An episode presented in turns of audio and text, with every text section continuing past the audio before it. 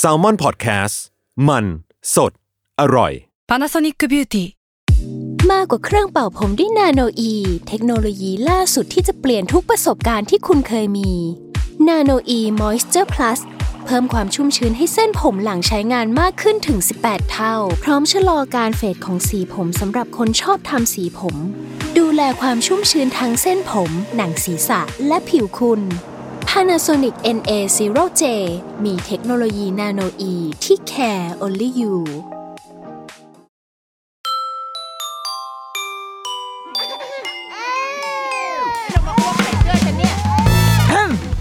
เดรุกี้มัมคุณแม่มือสมัครเลี้ยงกับนิดนก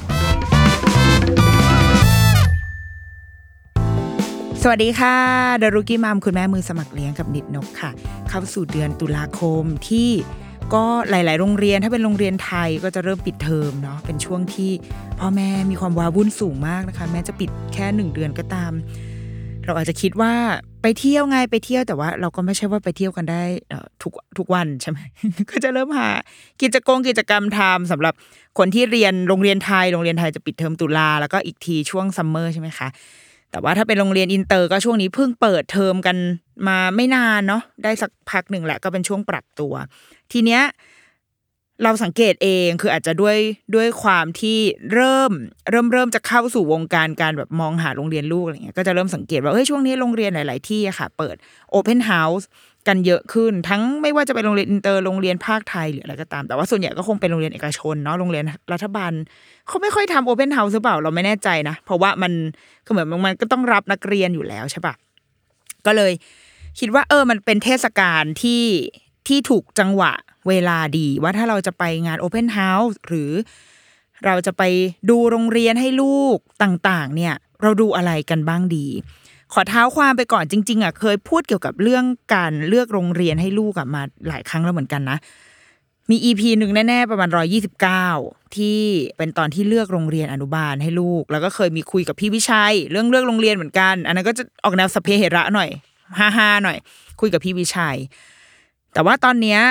เราก็คือกลับเข้าสู่วงการการเลือกโรงเรียนอีกแล้วว่ะเออ ไม่ไม่จบไม่สิ้น เพราะอะไรเพราะว่า ตอนนี้ลูกอยู่อนุบาลสอง สิ่งที่ตามมาก็คือกำลังจะเริ่มจะเข้าปฐมแล้วจะต้องเข้าปหนึ่ง บางคนบอกว่า รีบจังโอ้ยอินิดนก เป็นแบบคุณแม่แอคทีฟก็ไม่ได้แอคทีฟนะ เพราะว่าเท่าที่ดูคุณแม่รุ่นพี่นะโรงเรียนอตอนนี้เขาอยู่อนุบาลสามใช่ไหมคะหลาย ๆ โรงเรียนอะตอนเนี้ยเขาจ่ายตังกันไปหมดแล้วนะคือจ่ายตังล็อกที่นั่งปหนึ่งกันหมดแล้ว นี่คือยังไม่ตุลาเลยนะ แสดงว่าพอเปิดเทอมออนุบาลสามมาปุ๊บอะ มันจะต้องเข้าสู่กระบวนการมันมันไม่ใช่การทิ้งน้องน้อยได้แล้วแบบเอ้ยฉันจะเลือกที่ไหนดีแต่มันเป็นการแบบ ฉันจะต้องไปสมัคร แล้วก็สอบสัมภาษณ์แล้วก็จ่ายเงิน ให้จบภายในกระบวนการประมาณหนึ่งหรือสองเดือนเท่านั้น แล้วพอปิดเทอมตุลาปุ๊บก็คือ รู้แล้วนะว่าเด็กแต่ละคนอะ จะไปต่อประถมที่ไหน อันนี้พูดแบบเอามาตรฐานแบบโรงเรียนเนี่ยโรงเรียนที่ลูกเราเรียนอยู่ตอนเนี้ยเพราะว่ามันเป็นโรงเรียนอนุบาลล้วนๆมันไม่มีชั้นประถมต่อ พี่อนุบาลสามตอนเนี้ยคือแทบจะทุกคนแล้วนะน่าจะรู้หมดแล้วว่าตัวเองจะไปเรียนต่อที่ไหน พวกโรงเรียนเอกชนโรงเรียนอ่าแคทอลิกทั้งหลายแหล่เขาก็ประกาศผลกันหมดแล้วอะนั่นก็เลยทำให้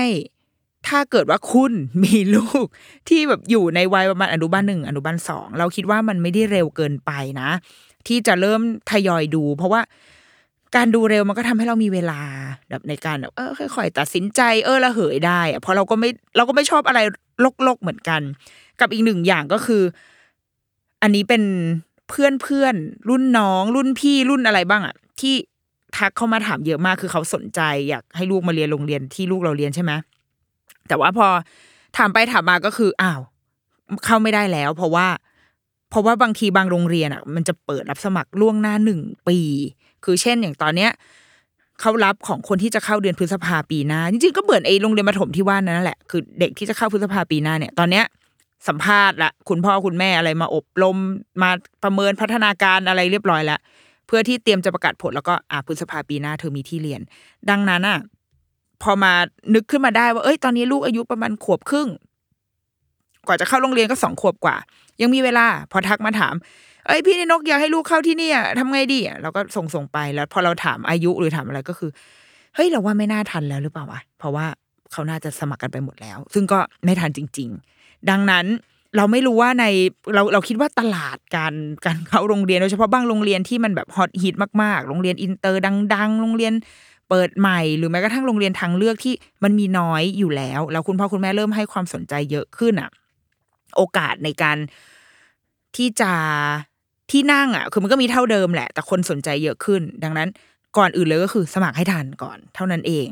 การมองหาโรงเรียนการเริ่มศึกษาเอาไว้ตั้งแต่เนิ่นๆก็ดี แต่ถ้าโอเคไม่ได้แบบสี่เรียสมากว่าเข้าโรงเรียนอะไรก็ได้ หาใกล้ๆแถวบ้านเนี้ยจะ chill ก็ได้ แต่เราคิดว่าก็หาข้อมูลไว้ก่อน คือรู้ไว้ก่อน รู้เอาไว้ก่อนได้อะ คือ aware ไว้ก่อนว่าโอเค โรงเรียนนี้มันอาจจะ ใช้เวลาหนึ่งปีล่วงหน้า โอเค แม่งโรงเรียนกฎเยอะเรื่องมากอะไม่เอา เอาได้ แต่ว่าอยากให้รู้ไว้ก่อน เพื่อที่เราจะได้ไม่ต้องมาแบบเซ็งทีหลัง เอ้าทำไมเพิ่งรู้วะอะไรเงี้ย คือเดี๋ยวจะเดี๋ยวจะดราม่า หรือบางคนเราเห็นแบบ โรงเรียนอินเตอร์บางที่ดัง ๆ อะ ลูกเขาแบบสี่เดือนเขาไปจองแล้วนะ เพราะว่า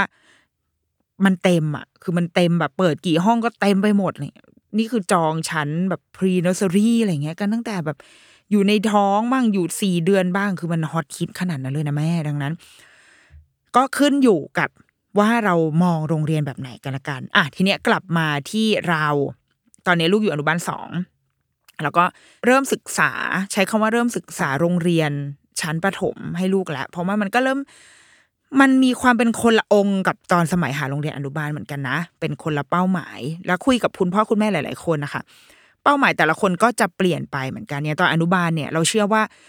คุยกับโอ้ร้อยละแปดสิบอะแล้วว่าคุณพ่อคุณแม่ส่วนใหญ่ก็จะบอกว่าอ๋อเน้นให้ลูกไปเล่นให้มีความสุขให้คุณครูดูแลใกล้ชิด เป็นโรงเรียนเน้นใกล้บ้าน ส่วนใหญ่เนาะส่วนใหญ่ครทีเรียของการเลือกโรงเรียนจะเป็นประมาณนี้สำหรับชั้นอนุบาล ซึ่งเราก็เห็นด้วยนะหนึ่งคือเอาใกล้บ้านไว้ก่อนมันก็ง่ายสองคือจริงๆโรงเรียนเล็กก็ดี มันจะเห็นได้ชัดมาก ๆ ก็คือตอนโควิด ที่พอเป็นโรงเรียนเล็กปุ๊บอะค่ะ การบริหารจัดการ มันคล่องตัวกว่าทันที บางโรงเรียนแทบจะไม่ต้องปิดเลยด้วยซ้ำเพราะว่าเด็กน้อยอยู่แล้ว แล้วก็พื้นที่โรงเรียนมันมีความโปร่ง ดังนั้นโรงเรียนก็สามารถ manage ให้เปิดเปิดเรียนได้แบ่งเป็นบับเบิลอะไรเงี้ยโรงเรียนเล็กมันก็ง่ายกว่า คุณครูก็จะรู้จักเด็กทุกคนพ่อแม่สนิทกันพื้นที่ในโรงเรียนเปิดให้คุณพ่อคุณแม่เข้าไปได้ คือมันมีหลายปัจจัย ส่วนใหญ่จะเน้นความแบบ ความอบอุ่น ความครอบครัว ความดูแลใกล้ชิด ไอ้เรื่องผลสำฤทธิ์ทางทางการศึกษา อันนี้แล้วแต่ช่วงเล็กมาก ๆ อ่าเนอร์เซอรี่อนุบาลหนึ่งอนุบาลสองอาจจะยังไม่ยังไม่คิดเยอะ แต่ว่าหลายคนพอลูกเริ่มโตห้าขวบขึ้นไป ก็จะเริ่มคิดแล้วว่าเอ้ยทำไมตอนนี้ยังยังแบบเขียนไม่ได้อ่านไม่ออก เพราะว่ามันก็มีเบนช์มาร์กของมันอยู่เนาะมันมีมันมีเด็กคนอื่น ๆ ในในสังคมที่แบบโอ้โหตอนนี้เขา ไปไกลมากแล้ว แต่ลูกฉันอยู่โรงเรียนบูรณาการอยู่โรงเรียนเน้นเล่นตอนนี้ก็คือยังเล่นหมาเก็บอยู่เลย อะไรแบบเนี้ยอะก็จะเริ่มมีความ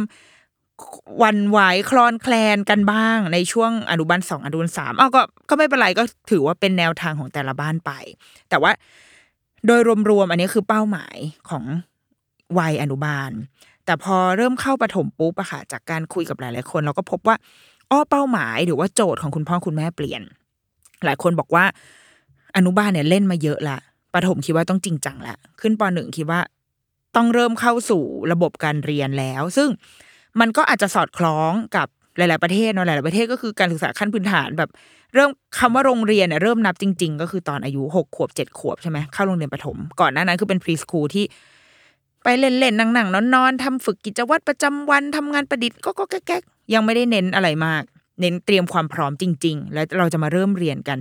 จริง ๆ เลยก็คือตอนประถมหนึ่ง อันนี้ในหลาย ๆ ประเทศก็เป็นมาตรฐานแบบนี้ ดังนั้นมันก็เลยจะไม่แปลกอะไรที่อ่าประถมหนึ่ง transition ที่เราเห็นชัด ๆ ก็คือเด็ก ๆ ก็จะเริ่มนั่งโต๊ะ มีโต๊ะมีเก้าอี้เป็นของตัวเองต้องดูแลรับผิดชอบไม่มีการนอนกลางวัน เริ่มมีสมุดมีเครื่องเขียนที่ต้องเอาไปโรงเรียน ถ้าสมัยอนุบาลก็คือไม่มีเครื่องเขียนก็ไปใช้ของโรงเรียนเอามีสีมีอะไรให้ใช้ใช่ไหมคะหลาย ๆ คนก็เริ่มมองไปถึง ทางที่ไกลขึ้นอย่างเช่น บางคนตัดสินใจให้เข้าโรงเรียนเหล่านี้ เพราะในชั้นมัธยมตั้งมองเอาไว้ที่นี่ ชั้นมหาวิทยาลัยอยากจะไปตรงนี้ บางคนจะเตรียมเพื่อไปเรียนเมืองนอกบ้าง บางคน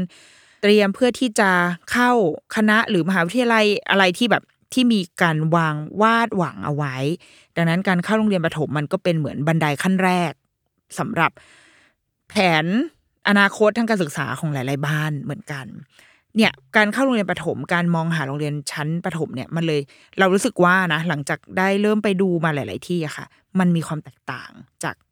ยุคอนุบาลประมาณหนึ่งจากเดิมที่ไม่ได้ไม่ได้ consider อะไรมาก พอไปดูมาเยอะเข้า ก็เลยเริ่มอ้าวเอาต้องต้องคำนึงถึงแล้วว่า มีหลาย ๆ ปัจจัยที่เออ ก็คนอื่นเขานึกถึงเออเราเราเราเรารับมาเป็นวิทยาทานเอาไว้บ้างก็ดีเหมือนกัน ดังนั้นวันนี้เลยอยากจะมาขยับขึ้นมาเป็นชั้นที่โตนิดนึงก็คือชั้นโรงเรียนชั้นประถมเนาะประเด็นแรกเราจบไปแล้วนะว่าทำไมเราต้องเริ่มเร็วอ๋อเราเราคิดว่าเรามีอีกหนึ่งอย่างที่เราเราอยากเริ่มเร็ว เพราะว่าเราอยากดูให้เยอะที่สุด หลาย ๆ คน อันนี้เป็นแล้วแต่สไตล์นะ แต่ว่าเราตัวเราเองอะ่ะ เราชอบเราชอบรู้ให้เยอะเอาไว้ก่อน แม้ไอสิ่งที่โรงเรียนที่ไปดูเนี่ย จริง ๆ อยู่ไกลบ้านมากเลย คือไม่มีทางส่งมาเรียนได้แน่นอน แต่ว่าเราอยากดู เพราะเราอยากจะรู้ว่าโรงเรียนเนี้ยที่เราสนใจอะแนวทางการเรียนการสอนมันเป็นยังไง เราพลาดอะไรไปไหมหรือจริงๆเราไม่ได้พลาด หรือว่ามีอะไรที่สมมุติสุดท้ายละ เราเลือกอีกที่หนึ่ง เราไม่ได้เลือกที่นี่ แต่อะไรในที่นี่ที่น่าสนใจ เราสามารถเติมสิ่งนี้เข้าไปยังไงได้บ้าง เพราะว่าโรงเรียนที่ลูกเราไปเรียนเนี่ยอาจจะขาดสิ่งนี้นะ เราสามารถเสริมมาได้ไหมหรือจริงๆแล้ว ไม่ต้องเสริมก็ได้ อะไรแบบเนี้ย คือเราเราอยากดูให้เยอะที่สุดหลากหลายที่สุด หลากหลายที่สุดหมายถึงแบบ หลักสูตรหลากหลาย ทั้งโรงเรียนไทยโรงเรียนภาค EP โรงเรียนอินเตอร์โรงเรียนทางเลือกอะไรเงี้ยคืออยากดูให้หลากหลายมากที่สุด เพื่อให้เห็นว่าภาพรวมๆของ การศึกษาแบบประถมชั้นประถมขึ้นไปการศึกษาที่แท้ทรูอะที่แบบเป็นเข้าระบบจริง ๆ ละไม่ใช่อนุบาลแล้วที่ไปวิ่งเล่นอะไรเงี้ยในแต่ละที่เขาเขาเรียนเขาสอนกันยังไง เขาให้ความสำคัญกับอะไรบ้าง ก็เลยทำให้ต้องเริ่มให้เร็ว เพราะว่าพอจะได้มีเวลาดูเยอะๆ มีเวลาเปรียบเทียบ มีเวลาใช้เวลาในการดูเยอะๆแต่ว่ามันมันมันค่อนข้างกินเวลา มันค่อนข้างแบบเสียเวลาอะวันหนึ่งก็ต้องไปช่วงเช้าก็หายไปแล้วหนึ่งช่วงมันก็ต้องมีความ มันก็เหนื่อยพอสมควรดังนั้น ไม่ต้องทำแบบไม่ได้แนะนำให้ทำแบบนี้ทุกคนนะ แต่ว่า เออเราคิดว่า แล้วแต่สไตล์บางคนถ้ามีที่ที่แบบอยู่ในใจอยู่แล้ว ไปดูที่เดียวเลยก็ได้ แล้วก็อาจจะตัดสินใจเลย แต่ถ้าถามเราเราสึกว่าอย่างน้อยหาตัวเปรียบเอาไว้นิดนึงก็ดี มันจะได้เห็นความแตกต่างอะเออของของแต่ละโรงเรียน ยิ่งถ้าเป็นไปได้เห็นความแตกต่างของแต่ละหลักสูตร ก็น่าสนใจเหมือนกัน เราจะได้แบบมองเห็นว่าอ๋อโอเค มันมีวิธีการมี approach ที่แตกต่างในการแบบในการเรียนการสอนอยู่อะถ้างั้นเราก็จะมาคุยกันที่ประเด็นแรกเลย ก็คือหลักสูตร หลักสูตรเนี่ย ในวัยประถมเนี่ย มันก็จะมีหลากหลายมากๆอะถ้าในประเทศไทยมันก็จะมีหลักสูตรแกนกลางของเราอยู่ใช่ไหมคะ ซึ่ง เท่าที่คุยนะ กับหลาย ๆ คนนะคะเขาบอกว่าจริง ๆ หลักสูตรแกนกลาง แต่เรายังไม่เคยได้ลงไปแบบศึกษาจริง ๆ นะ ก็คือแบบถ้าฉันศึกษาอีกคือจะเนิร์ดเกินไปละเอาเป็นว่าไปคุยอาศัยคุยกับคุณครูคุยกับคนนั้นคนนี้เขาบอกว่าหลักสูตรแกนกลางของประเทศไทยจริง ๆ แล้วอะมันไม่ได้เคร่งเครียดนะ มันไม่ได้แบบโอ้โหปหนึ่งปปฐมนี่คือแบบอัดแน่นอะไรมาก แต่ว่ามันอยู่ที่การนำไปใช้ของแต่ละโรงเรียน เหมือนอารมณ์กฎหมายอะคือกฎหมายจริง ๆ มันอาจจะวางเอาไว้กว้างมาก เพราะว่าไอ้หลักสูตรแกนกลางเขาก็ต้องทำเอาไว้กว้างประมาณหนึ่งถูกไหมเพื่อให้แบบไอ้แต่ละโรงเรียนเอาไปมีพื้นที่ยืดหยุ่นอะไรเงี้ยโรงเรียนพอเอาไปใช้อะมันแล้วแต่คนตีความแล้วแต่การเอาไปเอาไปยัดเอาไปใส่ และทำให้ภาพโดยรวมของมันอะดูดูเครียดดูแบบโหเร่งเรียนจังเลยเว้ยดูทำให้เด็กมีความแบบกดดันอะไรเงี้ยทั้งที่จริง ๆ แล้ว หลักสูตรแกนกลางของปฐมใช่อันนี้เราขอขอสโคบมาที่แบบปฐมต้นก่อนเนาะเพราะว่ามันยังเป็น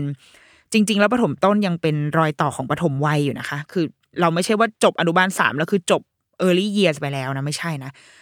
จริง ๆ มันยังอยู่ถึงประมาณปหนึ่งปสองที่เรายังต้องให้ความสำคัญ ยังต้องทีตเขาเป็นเด็กปฐมวัยอยู่อะปสามนี่คือเป็นช่วงแบบปลายมากๆ แล้วพอขึ้นปสี่ปุ๊บมันถึงจะถึงจะเป็นแบบ เป็นมนุษย์ที่แบบแบบว่าพร้อม เรียนรู้แล้วไปได้เร็วมากๆอะแต่ตอนนี้คือเขาเรายังทีตเขาเป็นปฐมวัยอยู่ แล้วมันก็มีความประหลาดบางอย่าง เช่น มันมีการสอบ NT ใช่ไหม NT หรือ RT อะไรสักอย่างอะที่แบบเป็นการสอบการอ่านในชั้นปหนึ่งซึ่งหลาย ๆ คนก็มองว่ามันย้อนแย้งมาก ๆ เพราะในเมื่อบอกว่าตอนเด็กอนุบาลอะ ไม่ให้เร่งเรียนไม่ต้องเขียนอ่าน แต่พอมาขึ้นปหนึ่งปุ๊บ แล้วเป็นแบบปหนึ่งช่วงต้น ๆ อะ มาสอบอ่าน มันอ้าวแล้วเอาตรงไหนไปอ่านวะในเมื่ออนุบาลมึงไม่ให้กูอ่านให้ออก แล้วพอปอนหนึ่งมีเวลาอยู่แค่นี้ เอาว่าให้มันเลิกร้องไห้ในอาทิตย์แรกให้ได้ก่อน จะเอาเวลาที่ไหนไปหัดอ่านหัดเขียนวะแต่มีการทดสอบอันนี้เกิดขึ้น มันประหลาด ก็มีการเหมือนแบบร้องเรียนมีการต่อส่งต่อสู้อะไรกันเนาะซึ่งอันนี้เดี๋ยวก็เดี๋ยวทดเอาไว้ก่อน แล้วก็ยังมีเรื่องการสอบเข้า ที่จริง ๆ แล้วกฎหมายตอนเนี้ยก็คือบอกว่าไม่ให้สอบไม่ให้มีการแบบ ทดสอบอะไรที่มันเป็นการเหมือนเด็กต้องมีความเครียด โรงเรียนหลาย ๆ ที่เปลี่ยนมาใช้วิธีการจับฉลาก หลาย ๆ ที่เปลี่ยนมาใช้การสอบสัมภาษณ์แทน หลาย ๆ ที่ยังคงยืนยันว่ายังมีการสอบแบบpaper อยู่อะไรเงี้ยก็ไม่รู้แหละก็ไปต่อสู้ในทางกฎหมายกันเอาเองแล้วกันนะคะ แต่ว่าวิธีการเข้าก็เป็นอีกหนึ่งสิ่ง แต่เอาเป็นว่ารวมๆอะหลักสูตรของไทยอะเท่าที่ได้ฟังมานะ ไม่ได้แบบโหโหดร้ายขนาดนั้น อันนี้คือหลักสูตรไทย ทีนี้หลาย ๆ โรงเรียนที่เป็นโรงเรียนไทยเดิม โรงเรียนเดิมที่เราเรียนกันเนี่ยสมัยเด็ก ๆอะก็มีการขยายเกิดขึ้น มีการทำเป็นหลักสูตร EP EP เนี่ยตามที่เราเข้าใจขึ้นจริง EP มันมีการแตกแยกย่อยไปอีกเยอะมากเลยนะ EP IEP MEP มีดี EP แบบอะไรวะ มันเยอะ เยอะมาก ซึ่งส่วนใหญ่แล้วอะ มันจะต่างกันตรงที่จำนวนชั่วโมงเรียน ภาษาอังกฤษ ยิ่งเยอะก็จะยิ่งขยับเข้าใกล้ความเป็นแบบ EP มากขึ้น หรือบางที่ถ้าเยอะที่สุดเขาจะใช้คำว่า international program แต่ international program ไม่ใช่ international school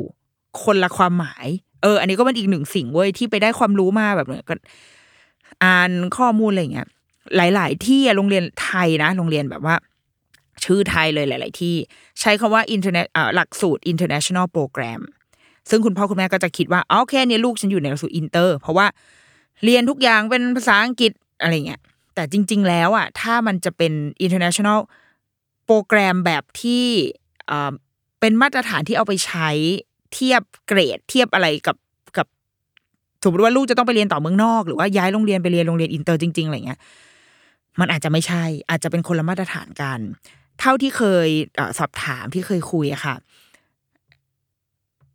EP IEP ใดๆก็แล้วแต่อะ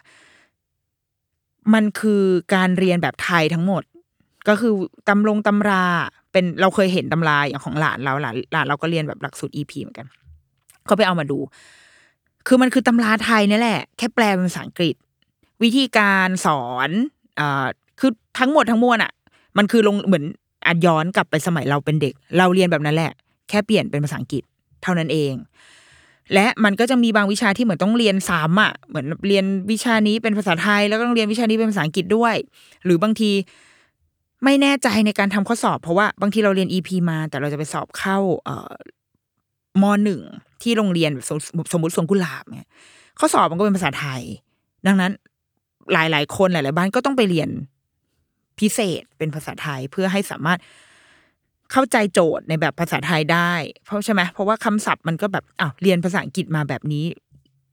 อะไรวะใช้คำว่าอะไรวะ equation อะไรเงี้ยแบบแต่ว่าภาษาไทยมันไม่ได้ใช้แบบนั้นนี่มันก็มีโจทย์จงหา ค่า ผลรวมสำริดอะไรคำแปลแปลกๆอะเออพอเราถ้าเราเรียนแต่ภาษาอังกฤษมาอย่างเดียวเราก็อาจจะงงได้ว่าอะไอ้ข้อสอบนี้คืออีหยังวะแล้วก็แล้วก็งงไป เราจำได้ว่ามันเคยมีช่วงหนึ่งมันมีมูฟเมนต์หนึ่งที่แบบ มีคนบอกว่าทำไมถึงไม่ทำข้อสอบสองภาษา ก็คือมีทั้งภาษาไทยและภาษาอังกฤษด้วยเด็กที่เขาเรียน EP หรือเรียนภาษาอังกฤษมาเขาก็จะได้ทำได้ โดยที่ไม่ต้องแบบ โดยที่ไม่ต้องไปเหนื่อยเด็กอะที่ให้แบบไปเรียนภาษาไทยมาเพิ่มเพื่อมาทำข้อสอบที่เป็นภาษาไทยอะไรเงี้ยโดยเฉพาะอย่างยิ่งวิชาคณิตศาสตร์วิทยาศาสตร์ที่มัน มันเป็นภาษาอังกฤษได้อยู่แล้วอะคือมันเป็นศาสตร์สากลอยู่แล้ว เออ แต่ว่าเหมือนมันก็เงียบๆไปเนาะเราไม่แน่ใจนะ ว่าเรื่องสมัยนี้ข้อส่งข้อสอบเป็นยังไงยังไง ถ้ามีใครอัปเดตมาก็ได้เหมือนกันนะคะ อะแต่เอาเป็นว่าหลักสูตร EP อะส่วนใหญ่แล้วอะค่ะ ก็คือมันยังอยู่ในเซตติ้งยังอยู่ใน mindset แบบเดิมเนี่ยแหละ แต่ว่าแค่เปลี่ยนเป็นภาษาอังกฤษ มีวิชาภาษาอังกฤษเพิ่มขึ้นอ่าแล้วก็ได้เรียนกับครูเจ้าของภาษา วิชาภาษาอังกฤษเพิ่มเพิ่มขึ้นในที่นี้คือเรียนวิชาอื่น ๆ ในภาษาอังกฤษ และในวิชาภาษาอังกฤษก็อาจจะเรียนเข้มข้นขึ้นด้วย ก็มีเหมือนกัน หรืออย่างเช่นแบบ โรงเรียนที่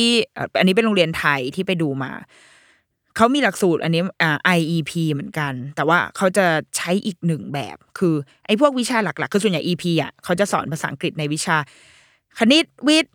อะไรวะคณิตวิทย์สังคมอะไรแบบเนี้ย แล้วก็แล้วก็วิชาหลักๆอะวิชาที่มันสามารถสอนเป็นภาษาอังกฤษได้อะ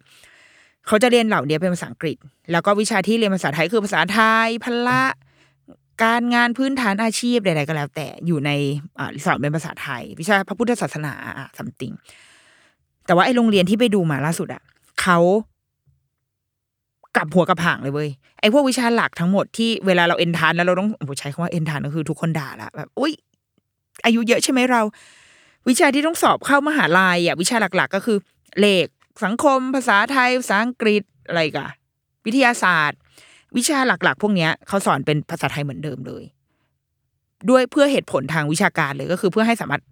ทำข้อสอบได้สาให้แบบเข้าใจอะ ลึกซึ้งถ่องแท้ และภาษาอังกฤษ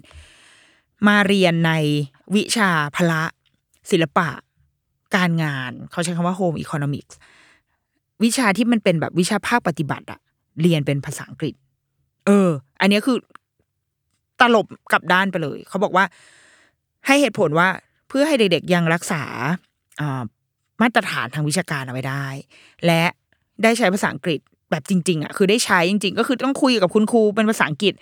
เพื่อทำงานศิลปะ เพื่อทำอาหารเนี่ยอยู่ใน cooking class แล้วก็แบบอ้าว add potato ลงไปในหม้ออะไรเงี้ยก็คือใช้ใช้ภาษาอังกฤษในวิชาเหล่านี้ที่เป็นวิชาภาคปฏิบัติ รวมถึงตัววิชาภาษาอังกฤษจริง ๆ ก็จะเพิ่มชั่วโมงเรียน แล้วก็ได้เรียนกับครูเจ้าของภาษา ได้ฝึกทั้งแกรมมง grammar อะไรเงี้ยก็คือไปไปอัดแน่นไป intensive ในภาษาอังกฤษ แทนอันเนี้ยมันก็มีหลักสูตรแบบนี้เหมือนกัน เหล่านี้ก็คือลองไปดูหลักสูตร EP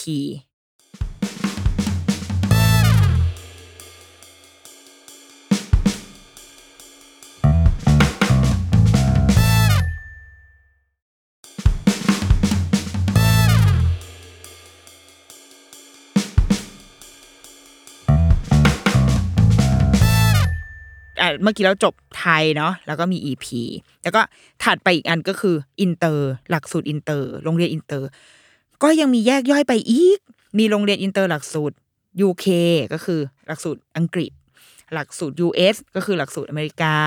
ออสเตรเลียก็มีมีแคนาดาก็มีญี่ปุ่นก็มีฝรั่งเศส เยอรมัน เท่าที่เท่าที่รู้ตอนนี้นะ หลักๆก็คือจะประมาณนี้ เยอะที่สุดหาได้ พบได้เจอมากที่สุดก็คือ UK กับ US ที่จะเยอะที่สุด แล้วก็ที่เหลือก็จะเป็นหลากหลายไปเนี่ยญี่ปุ่นฝรั่งเศส เยอรมันแคนาดา แล้วก็จะมีอีกอันหนึ่งคือ IB หลักสูตร IB World School นี่คืออยู่ในโรงเรียนอินเตอร์ ซึ่งทั้งหมดทั้งมวลเนี้ยก็คือแล้วแต่ว่าเรามองหาเส้นทางของลูกเราจะเป็นแบบไหน คือถ้าไอ้พวกหลักสูตรของแต่ละประเทศอะ เอาง่าย ๆ ก็คือ มันก็เหมือนหลักสูตรไทยนี่แหละ สมมติวันหนึ่งมีประเทศหนึ่งในโลกนี้ ตั้งโรงเรียนอินเตอร์ขึ้นมาแล้วบอกว่านี่คือโรงเรียน international school หลักสูตรไทย Thai curriculum เพราะว่าได้รับการแบบรับรู้มาแล้วว่าโห การศึกษาไทยแม่งแบบ เท่มากแจ๋วเฟี้ยวมาก ดังนั้นเราเลย adopt เอาหลักสูตรไทยมาเปิดในโรงในโรงเรียนอินเตอร์ในประเทศของเรา หมู่เกาะแห่งหนึ่ง ห่างไกลพ้นทะเล อาจจะอยู่ในดาวอังคารด้วยซ้ำก็เป็นไปได้ อันนี้ก็เหมือนกัน ประเทศเหล่านี้อย่างยูเอาหลักๆ UK US ก็เป็นประเทศที่โลกนี้ให้ให้ความรู้สึกว่า เออ มันเป็นประเทศที่ประสบความสำเร็จในในการศึกษานะ ปลายทางก็คือสามารถเข้ามหาวิทยาลัยชั้นนำของโลกส่วนใหญ่ก็จะแออัดอยู่ในสองประเทศนี้ การจะเข้าไปเรียนมันก็จะเหมือนรอยต่อมันจะเหมือนเราอะเหมือนเราเรียนจุฬาเอ้ยไม่ใช่เราเรียนโรงเรียนไทยมา เราไปเข้าเรียนจุฬามันก็เหมือนแบบเป็นเส้นทางที่ ที่พอไปจุฬาก็ไม่ต้องปรับตัวเยอะ เพราะว่าพื้นฐานความรู้อะไรเรามีใช่ไหมอันนี้ก็เหมือนกันสมมติว่าถ้าเราเรียน สมมติเราเรียนโรงเรียนไทยมา วันหนึ่งเราไปเข้าออกซฟอร์ดเราก็อาจจะงงๆว่าเอ๊ะอันนี้เราไม่เคยมันมันไม่คุ้นเคยกัน แต่ถ้าเราเป็นเด็กอังกฤษเรียนอยู่ในระบบอังกฤษ แล้วเราเข้าไปในมหาวิทยาลัยออกซฟอร์ดเคมบริดจ์อ๋อโอเคมันมันเป็นเส้นทางเดียวกันไป ดังนั้นไอ้พวกโรงเรียนอ่อ international school เออทุยโรงเรียนอินเตอร์เหล่านี้เขาก็เลยเอาหลักสูตรของแต่ละประเทศเหล่านั้นมาใช้ ประหนึ่งว่าเรากำลังเรียนอยู่ในประเทศนั้น หมายถึงว่าตัวหลักสูตร curriculum ทั้งหมดวิธีการสอนใด ๆ เนี่ย เพื่อที่ปลายทางเราอาจจะไปจบในมหาวิทยาลัยในประเทศเหล่านั้นที่เราจะไปเรียน ที่ดัง ๆ มาก ๆ ในประเทศเราก็คือเนี่ย UK US อย่างประเทศอย่างแคนาดาฝรั่งเศสก็เหมือนกันเขาก็มีโรงเรียนนานาชาติของประเทศเขาที่เป็นหลักสูตรประเทศเขา หลาย ๆ ที่ตั้งขึ้นมาเพื่อที่จะรองรับ คนในประเทศเขาก่อน expat ในประเทศเขาอะเช่น คนฝรั่งเศสที่อยู่ในประเทศไทยอะถ้ามาเรียนที่โรงเรียนนี้โรงเรียนนานาชาติฝรั่งเศส ก็ก็เหมือนกับเรียนอยู่ที่ฝรั่งเศสเลย ถ้าเกิดว่าจะในอนาคตถ้าจะต้องย้ายกลับประเทศ ก็สามารถเทียบบุตรเทียบเกรดได้เลยอย่างแบบว่า seamless คือไม่ต้องแบบไม่ต้องไปทำเอกสงเอกสารอะไร ก็คือเหมือนกับ เป็นโรงเรียนสาขาของโรงเรียนฝรั่งเศสอยู่ในประเทศไทย ในเยอรมันก็เหมือนกันมันจะมีโรงเรียนอย่าง RIS Swiss Section เนี่ย เขาก็จะเทียบได้ คนที่เด็กที่เป็นเด็กเยอรมัน ถ้าจะต้องกลับไปที่เยอรมันก็สามารถเทียบกลับไปที่ประเทศได้เลย มีหลักสูตรแคนาดา ญี่ปุ่น ญี่ปุ่นก็มีโรงเรียนญี่ปุ่นในประเทศไทยเหมือนกัน อะไรเหล่านี้ค่ะ เพื่อให้ง่ายต่อคนในประเทศเขาอะส่วนคนในประเทศเราถ้าเราสึกว่าเออเราชอบหลักสูตรการศึกษาของประเทศเหล่านี้ เราก็เอาลูกเข้าไปเรียนได้ หรืออีกตัวอย่างหรืออีกหลักสูตรก็คืออย่าง IB IB เนี่ยเป็นเหมือนหลักสูตรที่เอา ไม่ยึดโยงกับรัฐบาลใดรัฐบาลหนึ่ง ไม่ยึดโยงกับแนวทางใดแนวทางหนึ่ง แต่มองการสร้างพลเมืองโลก ว่าประชากรของโลกเนี่ยในฐานะแบบคนหนึ่งคนน่ะควรจะต้องเรียนรู้อะไรบ้าง ควรจะต้องมี character แบบไหน แล้วก็เมื่อเขาจบออกไปปุ๊บ เขาควรที่จะมีเหมือนสร้างเหมือนเป็นการสร้างนักเรียนรู้อะอันนี้อธิบายแบบ อธิบายแบบอย่างหยาบที่สุดเลยนะ จริง ๆ มันมี detail อะไรเยอะมากในหลักสูตรนี้ ดังนั้นความเป็น IB ก็จะไม่ได้ไม่ได้อิงกับหลักสูตรประเทศใด เพราะว่าไม่จำเป็นว่าจะต้อง US หรือ UK เท่านั้น แต่มันเป็นการการสร้างปัจเจกอะการดูแลเด็กหนึ่งคน ไปตามเส้นทางการอยากเรียนรู้ของเขา character ของเขาเป็นยังไง เขามีความสนใจใคร่รู้แบบไหน และในการที่จะเป็นนักเรียนรู้หนึ่งคนเนี่ย ควรจะต้องมีคุณสมบัติ อะไรบ้าง อันนี้คืออีกหนึ่งหลักสูตรเนาะคือ IB เอาไว้เดี๋ยวถ้ามีโอกาสเดี๋ยวจะแบบมาขยายความ เพราะว่าเป็นจริงๆเป็นหลักสูตรที่เราชอบนะก็เลยอยากจะเดี๋ยวถ้ามีโอกาสเดี๋ยวจะจะจะไล่ไอตัวหลักสูตรอันนี้ไปอะเนี่ยก็คือภาพรวมของความเป็นโรงเรียนอินเตอร์ทั้งหมด ดังนั้นถ้าเกิดว่าเราเข้าไปดูโรงเรียนต่างๆ เราก็จะต้องรู้ให้ได้ก่อนว่า ไอโรงเรียนเหล่านี้เขาใช้หลักสูตรอะไร ถ้าเป็นโรงเรียนอินเตอร์คืออินเตอร์หลักสูตรแบบไหน ถ้าเราเนิร์ดไปกว่านั้น คือเราก็ เอาอีหลักสูตรเนี่ยมากางดูเลยได้ว่า แต่ละหลักสูตรมันเหมือนหรือต่างกันยังไง วิธีการสอนหรือว่าวิธีการที่เขาใช้คือเราเคยอ่าน บางคนเขาจะบอกว่าอย่างหลักสูตร UK เนี่ย จะเน้นให้เด็กเรียนรู้รู้จักตัวเองเร็ว เพื่อที่จะได้ค่อยๆเชฟความสนใจของตัวเองค่ะ แบบแคบแคบแคบลงไปเรื่อยๆ แล้วพอตอนมัธยมปลายเนี่ยเขาก็จะพร้อมแล้วที่จะเข้าสู่มหาลัย โดยในแบบที่รู้แล้วว่าฉันจะเป็นอะไรอะฉันจะ ฉันจะทำอะไร บางทีอาจจะมอต้นก็คือไปได้ละแต่ถ้าเป็นของ US ก็คือจะมีความสบายๆหน่อย อันนี้ทั้งหมดทั้งมวลคือเป็นการไปฟังมานะ ไปแบบคุยกับคนมา ถ้า US ก็จะเรียนสบายๆนิดนึง ค่อยๆ เหมือนค่อย ๆ แบบหาตัวเอง academic อาจจะไม่ได้เข้มข้นเท่า UK เท่าไหร่เอออะไรแบบเนี้ยคือหรือว่าอย่าง IB character ของเด็ก IB ก็จะมีความอินดิวิ a l มันชัดเจนมาก เด็กแต่ละคนจะมีความแบบ ชัดเจนและมองเห็นความเป็นไปได้ที่ค่อนข้าง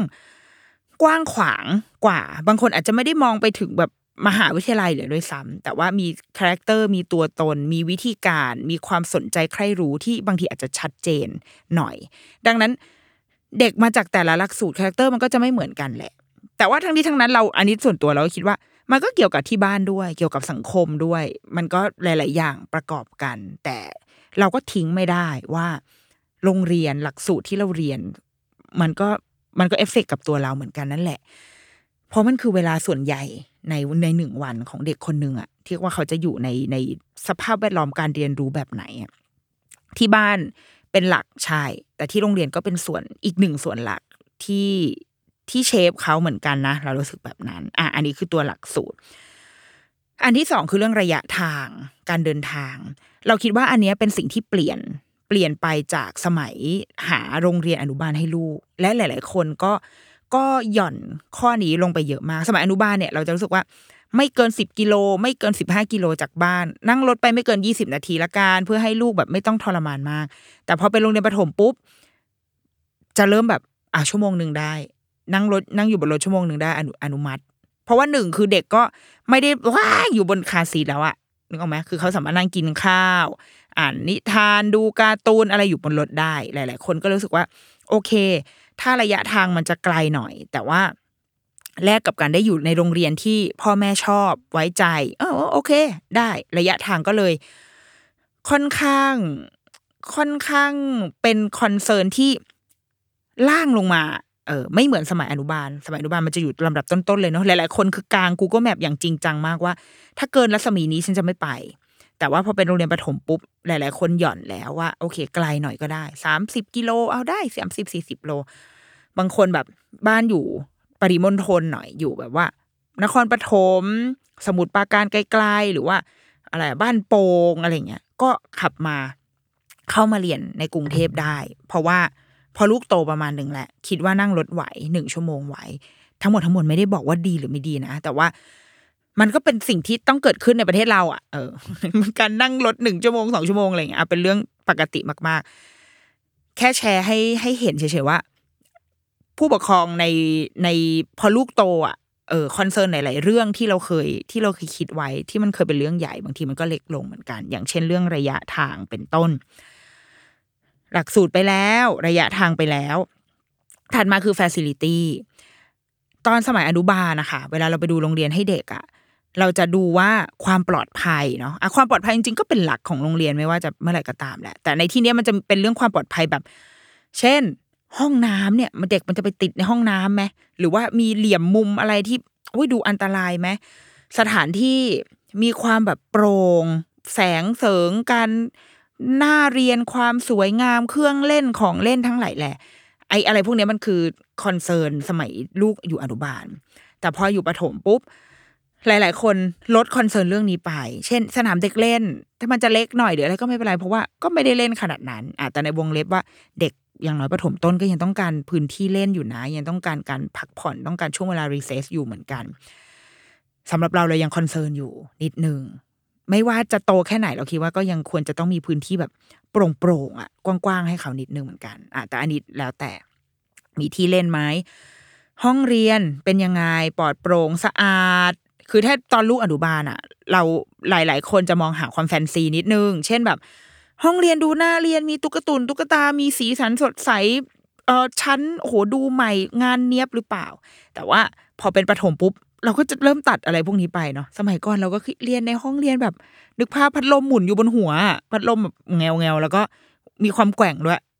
เรียนไปแล้วก็นั่งคุยกับเพื่อนว่า เออ จะเป็นชั้นหรือแกที่แบบคอขาดก่อนกัน เพราะว่าพัดลมหมุนแรงมาก จนพร้อมหลุดตลอดเวลา แต่พอเป็นมัธเนี่ยพอมาสมัยเนี้ยโรงเรียนประถมมันส่วนใหญ่เป็นติดแอร์ก็จะ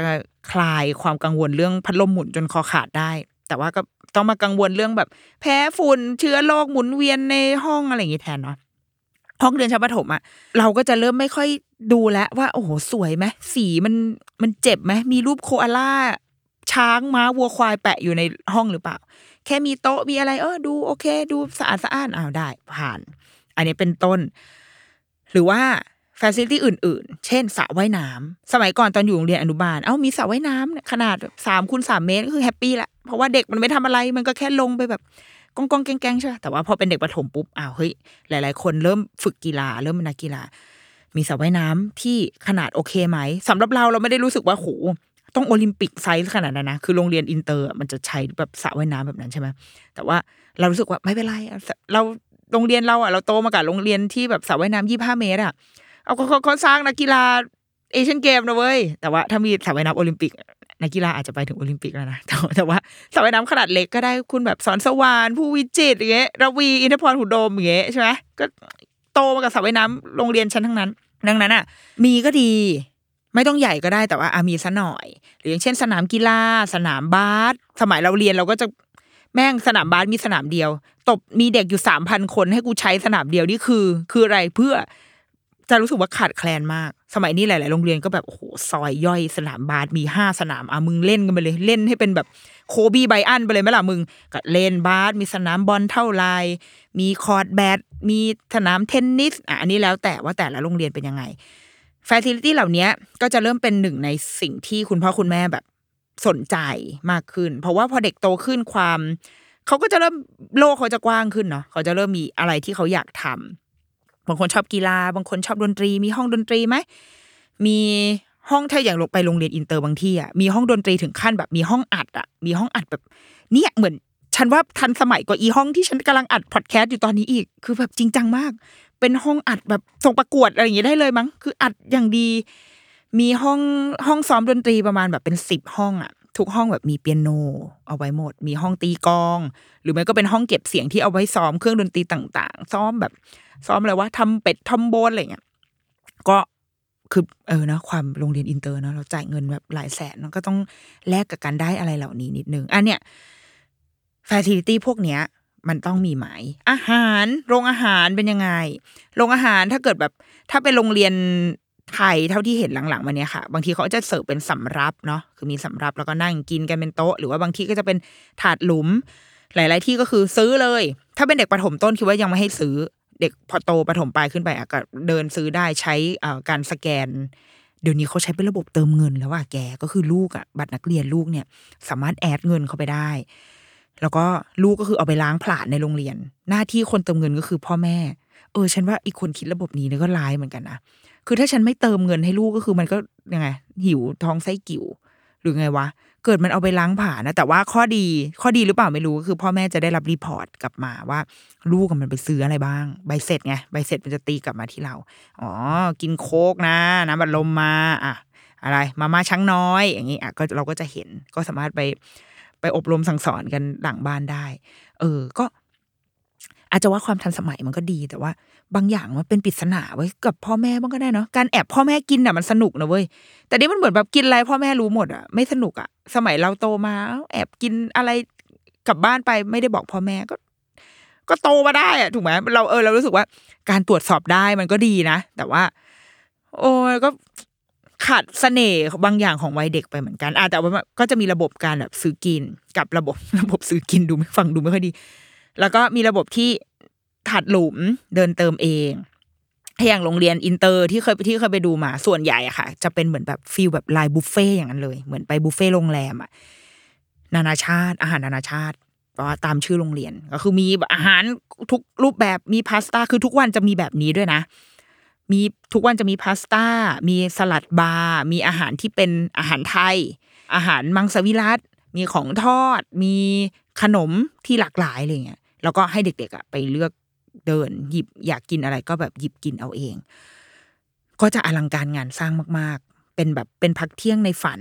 ของดิฉันเลย แต่ว่าเราก็ไม่รู้นะตอนเราเด็ก ๆ เราก็รู้สึกว่าเราไม่มีความอยากกินอะไรทั้งนั้นอะแต่ถ้าอาหารมันน่ากินเราอาจจะอยากกินก็ได้อะฟ a ซิลิตี้เรื่องของกินต่างๆ ก็อาจจะอยู่ใน concern ด้วย แล้วมันก็จะนำไปสู่อีกหนึ่งอันเว้ยเรื่องเนี่ยสถานที่กีลงกีฬาอะไรเงี้ยมันจะนำไปสู่กิจกรรม เพิ่มเติมหลังเลิกเรียน หรือว่าอ่า extra curricular activity เหล่านี้ในโรงเรียนอินเตอร์ใหญ่ๆอะค่ะ จะมีเพราะว่าอะไร เพราะเขามองว่า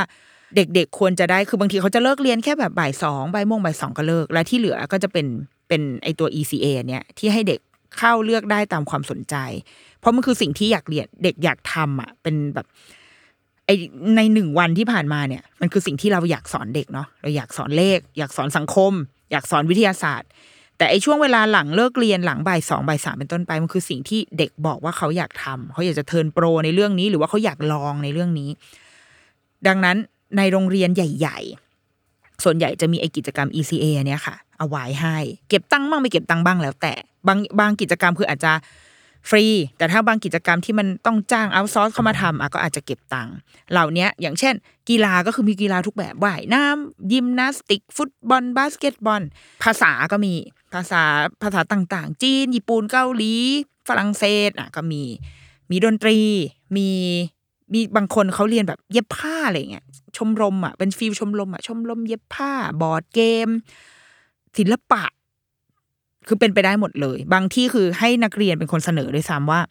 อยากสนใจอะไรอยากจะ ECA อะไร แล้วก็ถ้าโรงเรียนจัดให้ได้ก็จะจัดให้ สิ่งนี้มันก็จะพ่วงมากับ Facility ด้วย เพราะว่าถ้าเกิดโรงเรียนที่มีสนสนามกีฬาเยอะๆอะมันก็จะมีโอกาสที่จะเกิด ECA เกิดคลับ เกิดชมรมที่เด็กๆ ได้เข้าไปทำเยอะๆ โรงเรียนอินเตอร์ส่วนใหญ่จะไม่ค่อยมีปัญหาเรื่องนี้เพราะว่าโรงเรียนอินเตอร์ใหญ่นะเอาเอาขนาดใหญ่อะ จะมีอะไรเหล่านี้ค่อนข้างครบถ้วนแล้วก็ ECA เยอะมากเคยคุยกับคุณแม่คนหนึ่งลูกอยู่ บางกอกพัฒนาก็เป็นโรงเรียนอินเตอร์แบบค่อนข้างชั้นนำในประเทศเราเนาะกิจกรรม ECA เยอะแบบเยอะจนลูกแบบอยากลงไปหมดทุกอย่าง ซึ่งเขาก็จะให้ลงได้แบบเทอมละเทอมหนึ่งหนึ่งครั้ง จะเทอมต่อไปจะเปลี่ยนก็ได้ หรือจะลองก็ได้เหมือนเหมือนเปิดโอกาสให้เด็กได้ได้ explore ตัวเอง อย่างเต็มที่ว่าเออแล้วฉันสนใจอะไรอยากทำอะไรนะอะไรเงี้ยพ่อแม่ก็มีหน้าที่อะไรจ่ายตังค์จ่ายตังค์ไป สิ่งนี้ก็ เป็นอีกหนึ่งสิ่งที่เราอาจจะคอนเซิร์นได้นะ เพราะว่ามันก็คือหนทางในการเรียนรู้ของเด็กเหมือนกัน เป็นหนทางในการค้นหาตัวเองโดยที่ พ่อแม่ไม่ต้องเหนื่อยมากกับการพาไปเรียนทุกอย่างอะ่ะ เพราะว่าเราจะชินกับโรงเรียนไทยเนี่ย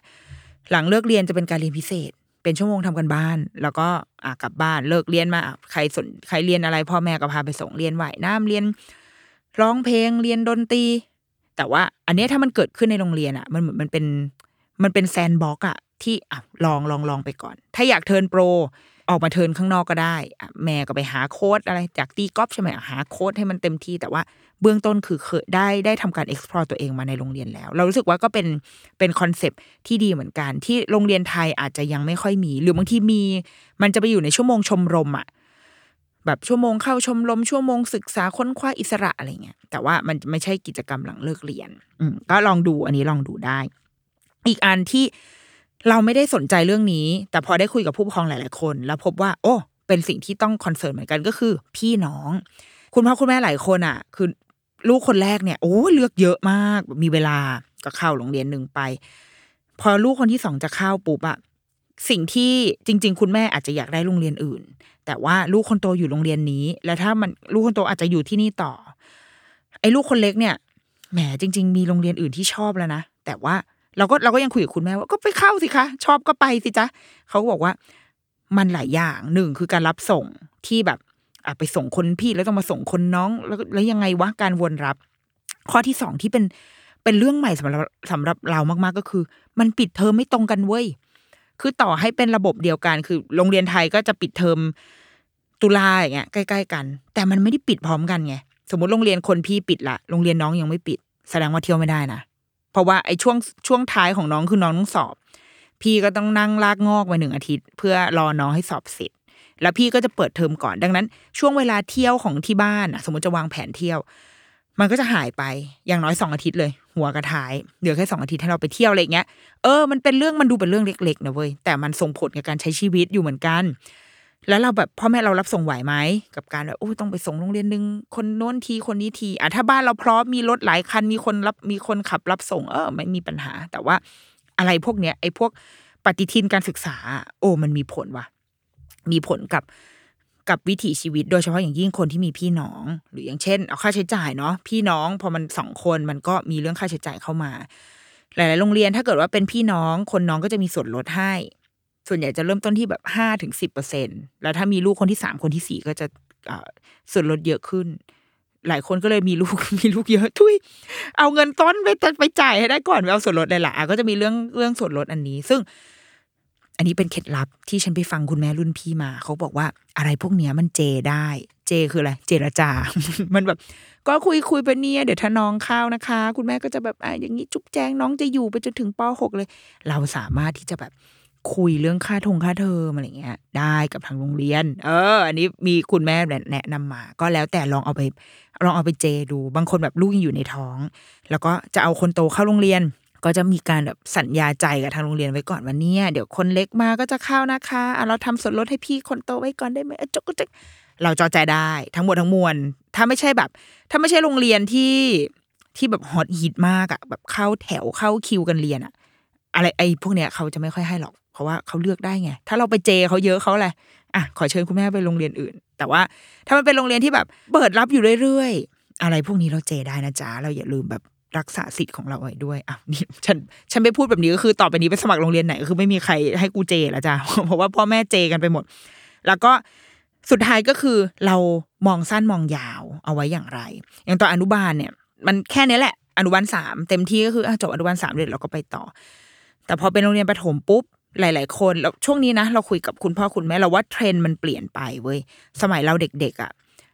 พ่อแม่เราอะ มักจะอยากให้เราเข้าโรงเรียนที่มันจบมหก ไปเลย เพราะว่า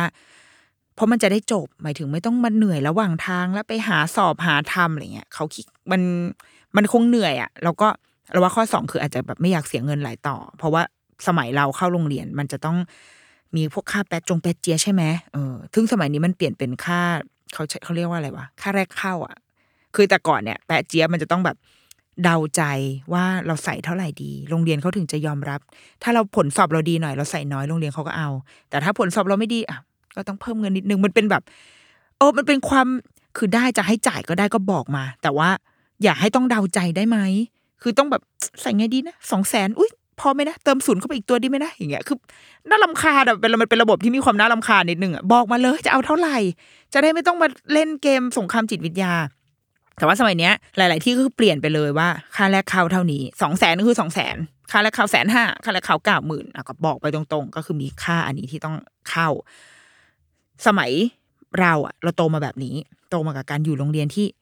ขอแบบยิงยาวไปเลย แล้วก็ไม่ไม่กระเสือกกระสนอะไรแล้ว แต่เรารู้สึกว่าคุณพ่อคุณแม่รุ่นรุ่นเราเนี่ยค่ะ มองภาพการเข้าโรงเรียนของลูกอะเหมือนธุรกิจเนอะอาจายใช่ไหมอาจายคือ ไม่ได้มองภาพยาวถึงสิบสองปีขนาดนั้นแหละ รู้สึกว่าปรับไปได้เรื่อยๆ ตามตามยุคสมัยตามแบบสังคมว่ามันเป็นยังไง อันนี้คือข้อที่หนึ่ง concern เนาะสองคือตามสภาพเศรษฐกิจของครอบครัว เช่นตอนนี้เราอาจจะชีวิตอู้ฟู่อยู่เอางั้นเราก็เรียนโรงเรียนที่อู้ฟู่ได้ แต่เดี๋ยวถ้าวันหนึ่งถ้าแบบอะอะไรก็ไม่แน่นอนอะเราพร้อมที่จะปรับตัวหรือเปล่าสามคือตามลูก เช่นเรามองแล้วว่าเฮ้ยลูกเราเรียนมาตรงนี้เอ้ยเขาอาจจะยังเขาอาจจะต้องการ turn pro ทางด้านนี้ หลาย ๆ คนอยู่ในโรงเรียนวิชาการเอาไปได้ดีในโรงเรียนวิชาการอ้าวงั้นเราอาจจะต้องหาที่ที่เข้มข้นขึ้นหรือเปล่า หรืออยู่ในโรงเรียนวิชาการเฮ้ยปรากฏว่าเป็นเด็กกิจกรรมมาก ๆ เล่นกีฬาเก่งมาก ๆ งั้นเราไปอยู่ในโรงเรียนที่ส่งเสริมด้านกีฬาแทนดีไหมอะไรเงี้ย คือมันมีในระหว่างทางอะ มันมีมันมีสิ่งที่จะเปลี่ยนแปลงมากมายพราะลูกเราอยู่ในวัยที่เขาจะโตแบบพรวดพลาดมาก ๆ แล้ว เขาจะเริ่มมีศักยภาพอะไรของเขา เริ่มเริ่มค้นพบตัวตนอะไรของเขา ดังนั้นพ่อแม่หลาย ๆ คนนะคะเลยเริ่มแบบมองการศึกษาในระยะสั้นสั้นสั้นขึ้นเรื่อยๆ ตัดทอน เช่นเอาเอาประถมต้นให้จบก่อน แล้วเดี๋ยวรอดูว่าประถมปลายจะยังไงต่อ พอจบประถมปลายแล้วอาจจะมัธยมจะไปยังไงต่ออย่างเงี้ยส่วนตัวเราเองเราก็รู้สึกเชื่อแบบนั้นนะคือบางคนก็จะบอกว่า เด็กเปลี่ยนโรงเรียนบ่อย ๆ เขาจะแบบเขาจะซัฟเฟอร์หรือเปล่า เออ อันนี้เราก็ไม่รู้อะ ไม่ไม่สามารถไม่สามารถให้คำตอบได้ แต่สำหรับเรานะ เรารู้สึกว่า อืม มันไม่ใช่โลกแบบสมัยเราแล้วอะคือทุกวันนี้ทุกอย่างมันก็เร็วไปหมดจริงๆอะคือมันแบบมันฉุบฉับฉุบฉับไปหมด ดังนั้นการที่เขาย้ายโรงเรียนอะมันก็ ถ้ามันเป็นโรงเรียนที่มันตอบกับตัวเขาได้ได้ดีกว่า การอยู่โรงเรียนเดิม การย้ายโรงเรียนก็อาจจะไม่เป็นไรหรือเปล่า อาจจะมีช่วง suffer แรกๆนิดๆหน่อยๆแต่ว่าหลังจากนั้นไปมันก็จะ มันก็จะปรับตัวได้เพราะเขามีความสุขกับ เส้นทางหรือว่าแนวทางของโรงเรียนนั้นที่มันเข้าสอดคล้องกับตัวเขามากกว่า อันนี้น่าจะเป็นอีกสิ่งหนึ่งที่อยากให้ลองพิจารณาดูว่าเราจะมองสั้นหรือมองยาว มองแบบไหนดี สุดท้ายค่ะ เวลาเราไปดูโรงเรียน หลังจากการไปดูมาหลาย ๆ ที่เราค้นพบว่า การไปดูในวัน open house เป็นทางเลือกที่ค่อนข้างดีเหมือนกัน เพราะอะไรคือ แต่ก่อนน่ะเราจะ ไม่ชอบการไปดู open house เพราะว่ามันไปเป็นหมู่คณะอะมันไปกันเยอะอะแล้วมันแบบมันเหมือนมันไม่ exclusive อะมันแบบมันต้องเดินตามไปเป็นแล้วก็ต้องไปนั่งเข้าหอประชุมฟังไอ้นู่นไอ้นี่อะแต่พอตอนเนี้ยตอนที่เริ่มดูโรงเรียนประถมให้ลูกอะคนเราโหยหา open house มาก เพราะบางทีเรานัดไปที่โรงเรียน ถ้าโรงเรียนนั้นไม่สามารถ คือไม่ไม่ค่อยไม่ค่อยเชี่ยวชาญด้านนี้เท่าไหร่อะเขาจะ เขาจะไม่มี staff ที่สามารถให้ข้อมูล ด้านด้านหลักสูตรและการศึกษาได้ดีที่มันตอบกับความสงสัยของเรา คือเขาตอบได้เรื่องการรับเข้าค่าเทอมน้องเกิดเดือนปีอะไรต้องเข้าปีไหน ในในทางแอดมินทั้งหมดเขาตอบให้ได้เว้ยแต่พอเราถามเรื่องเกี่ยวกับการศึกษาวิธีการเรียนการสอนเด็ก ๆ เป็นยังไงอะไรเงี้ยเขาให้คำตอบได้ไม่ค่อยเคลียร์แล้วมันทำให้เราไม่จบอะเราก็จะแบบอะไรวะอยากรู้อะคืออยากรู้จริง ๆ อยากคุยกับคุณครู อยากคุยกับครูใหญ่ อยากรู้ว่า เป้าหมายการศึกษาของโรงเรียนเหล่านั้นเป็นยังไง ซึ่งเราเข้าใจคุณครูเขาไม่ว่างไงเขาสอนอยู่ครูใหญ่ก็ไม่ได้ว่าง ถูกไหมครูใหญ่ก็คือทำงานอยู่เหมือนกัน ดังนั้นอะ การไปวัน open house เราจะได้เจอคนเหล่านี้ทั้งหมดครูหยงครูใหญ่ผู้อำนวยการเขาจะมาพูดมาเล่า ก็ฟังสไลด์เขาหน่อย เพราะว่าพอถ้าเราไปเดิน exclusive ปกติอะเราไม่ได้ดูหรอก แล้วคนที่มาพูดอะเขาไม่เข้าใจ อย่างน้อยเราต้องได้ฟังจากผู้บริหาร ได้ฟังจากครู แล้วไอตอนเดินไอคุเดินดูโรงเรียนมันอาจจะไม่ได้แบบโอ้โห เข้าไปทุกซอกอณูไม่ได้เห็นเด็ก ๆ นั่งเรียนนะเพราะส่วนใหญ่ open house มันก็จะจัดในวันเสาร์อาทิตย์วันหยุดใช่ไหมคะไม่เป็นไรถ้าเราสนใจเราค่อยนัดเข้าไปใหม่ ไปเดินแบบเอ็กซ์คลูซีฟเพราะว่าเราได้ข้อมูลที่เราต้องการมาหมดแล้ว และที่เหลือก็คือค่อยไปดูสถานที่จริง ไปดูการเรียนการสอนจริง ๆ ไปเจอเจ้าหน้าที่ที่เขาอาจจะให้ข้อมูลในทางแอดมินได้อย่างดี เขาจะพูดเรื่องหลักสูตรดีไม่ดียังไงไม่รู้เพราะว่าเรารู้มาหมดแล้ว เราได้ข้อมูลตรงนี้มาแล้ว อันนี้เป็นเป็นวิธีการแบบเราเนาะเพราะว่าเราเนี่ยช่วงเนี้ยที่เราไปดูโรงเรียนมาเยอะมากอะบางที่ก็คือ เป็นเจ้าหน้าที่มา แล้วมันมันไม่เข้าใจมันไม่รู้อะเออพอเราถามอะไรไปแล้วเรารู้ว่าจริง ๆ โรงเรียนน่าจะทำได้ดีกว่านี้ แต่ว่าเจ้าหน้าที่เขาขายไม่ได้เขาขายไม่ถึงอะ เออ เราก็เลยต้องแบบเนี่ย พอเขาเปิด open house ก็ต้องจองเข้าไปอีก ต้องต้องหาหาทางไปอะเราสำหรับเรานะ เราจะใช้สูตรนี้คือสูตร open house ก่อน หรือจะเข้าไปดูโรงเรียนก่อนก็ได้ ถ้าเกิดว่าเอ้ยอยากรู้ต่ออยากรู้เพิ่มเติม ก็ไปหา open house เข้าไปซะหรือว่าจะลองไปสิงตัวอยู่ตามแบบ group Line เนาะเดี๋ยวนี้เขาจะมีไปเข้าไปดู group Line เข้าไปในกรุ๊ปผู้ปกครองใน Facebook อะไรเงี้ยก็เข้าไปได้ แต่มันก็จะเป็นความคิดเห็นของผู้ปกครอง ซึ่ง เราคิดว่าฟังได้ ฟังหูไว้หูอ่านเป็นข้อมูลได้ แต่มันน่าจะไม่ใช่ภาพแทนของทั้งโรงเรียนนะ เราว่าอะไรอะไรพวกเนี้ย รีวิวอะรีวิวทั้งหลายแหละเราว่ามันมันเฉพาะตัวมากๆ มัน subjective มากๆ บางคนชอบ เพราะแต่ละคนมีมาตรฐานของแต่ละคนไม่เหมือนกันให้ความสำคัญกับแต่ละเรื่องไม่เหมือนกัน เออ บางบางเรื่องที่เราได้อ่านมา พอเราไปดูจริง ๆ ลงไปดูโรงเรียนจริง ๆ เราก็พบว่าเออมันก็ ไม่ไม่ได้ขนาดนั้น เพราะเราไม่ได้ให้ค่ากับสิ่งนั้นนะคือเราไม่ใช่คนที่ให้ความสำคัญกับสิ่งที่ผู้ปกครองอีกบ้านอาจจะติด อะไรอย่างเงี้ย ซึ่งเราว่าทุกคนความชอบ หรือว่าการให้คุณค่าของแต่ละสิ่งอะมันไม่เท่ากัน ไอ้พวกรีวงรีวิวอะอ่านได้ แต่ว่า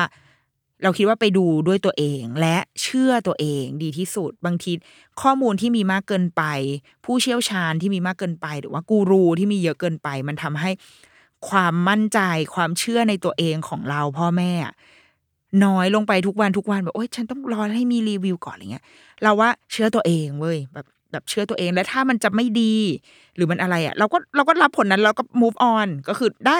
ลูกอยู่ที่นี่แล้วไม่ work ย้าย แค่นั้นเองคือเชื่อตัวเองแล้วว่ากลับมามั่นใจในตัวเองกันเว้ยพวกเรา ไม่ต้อง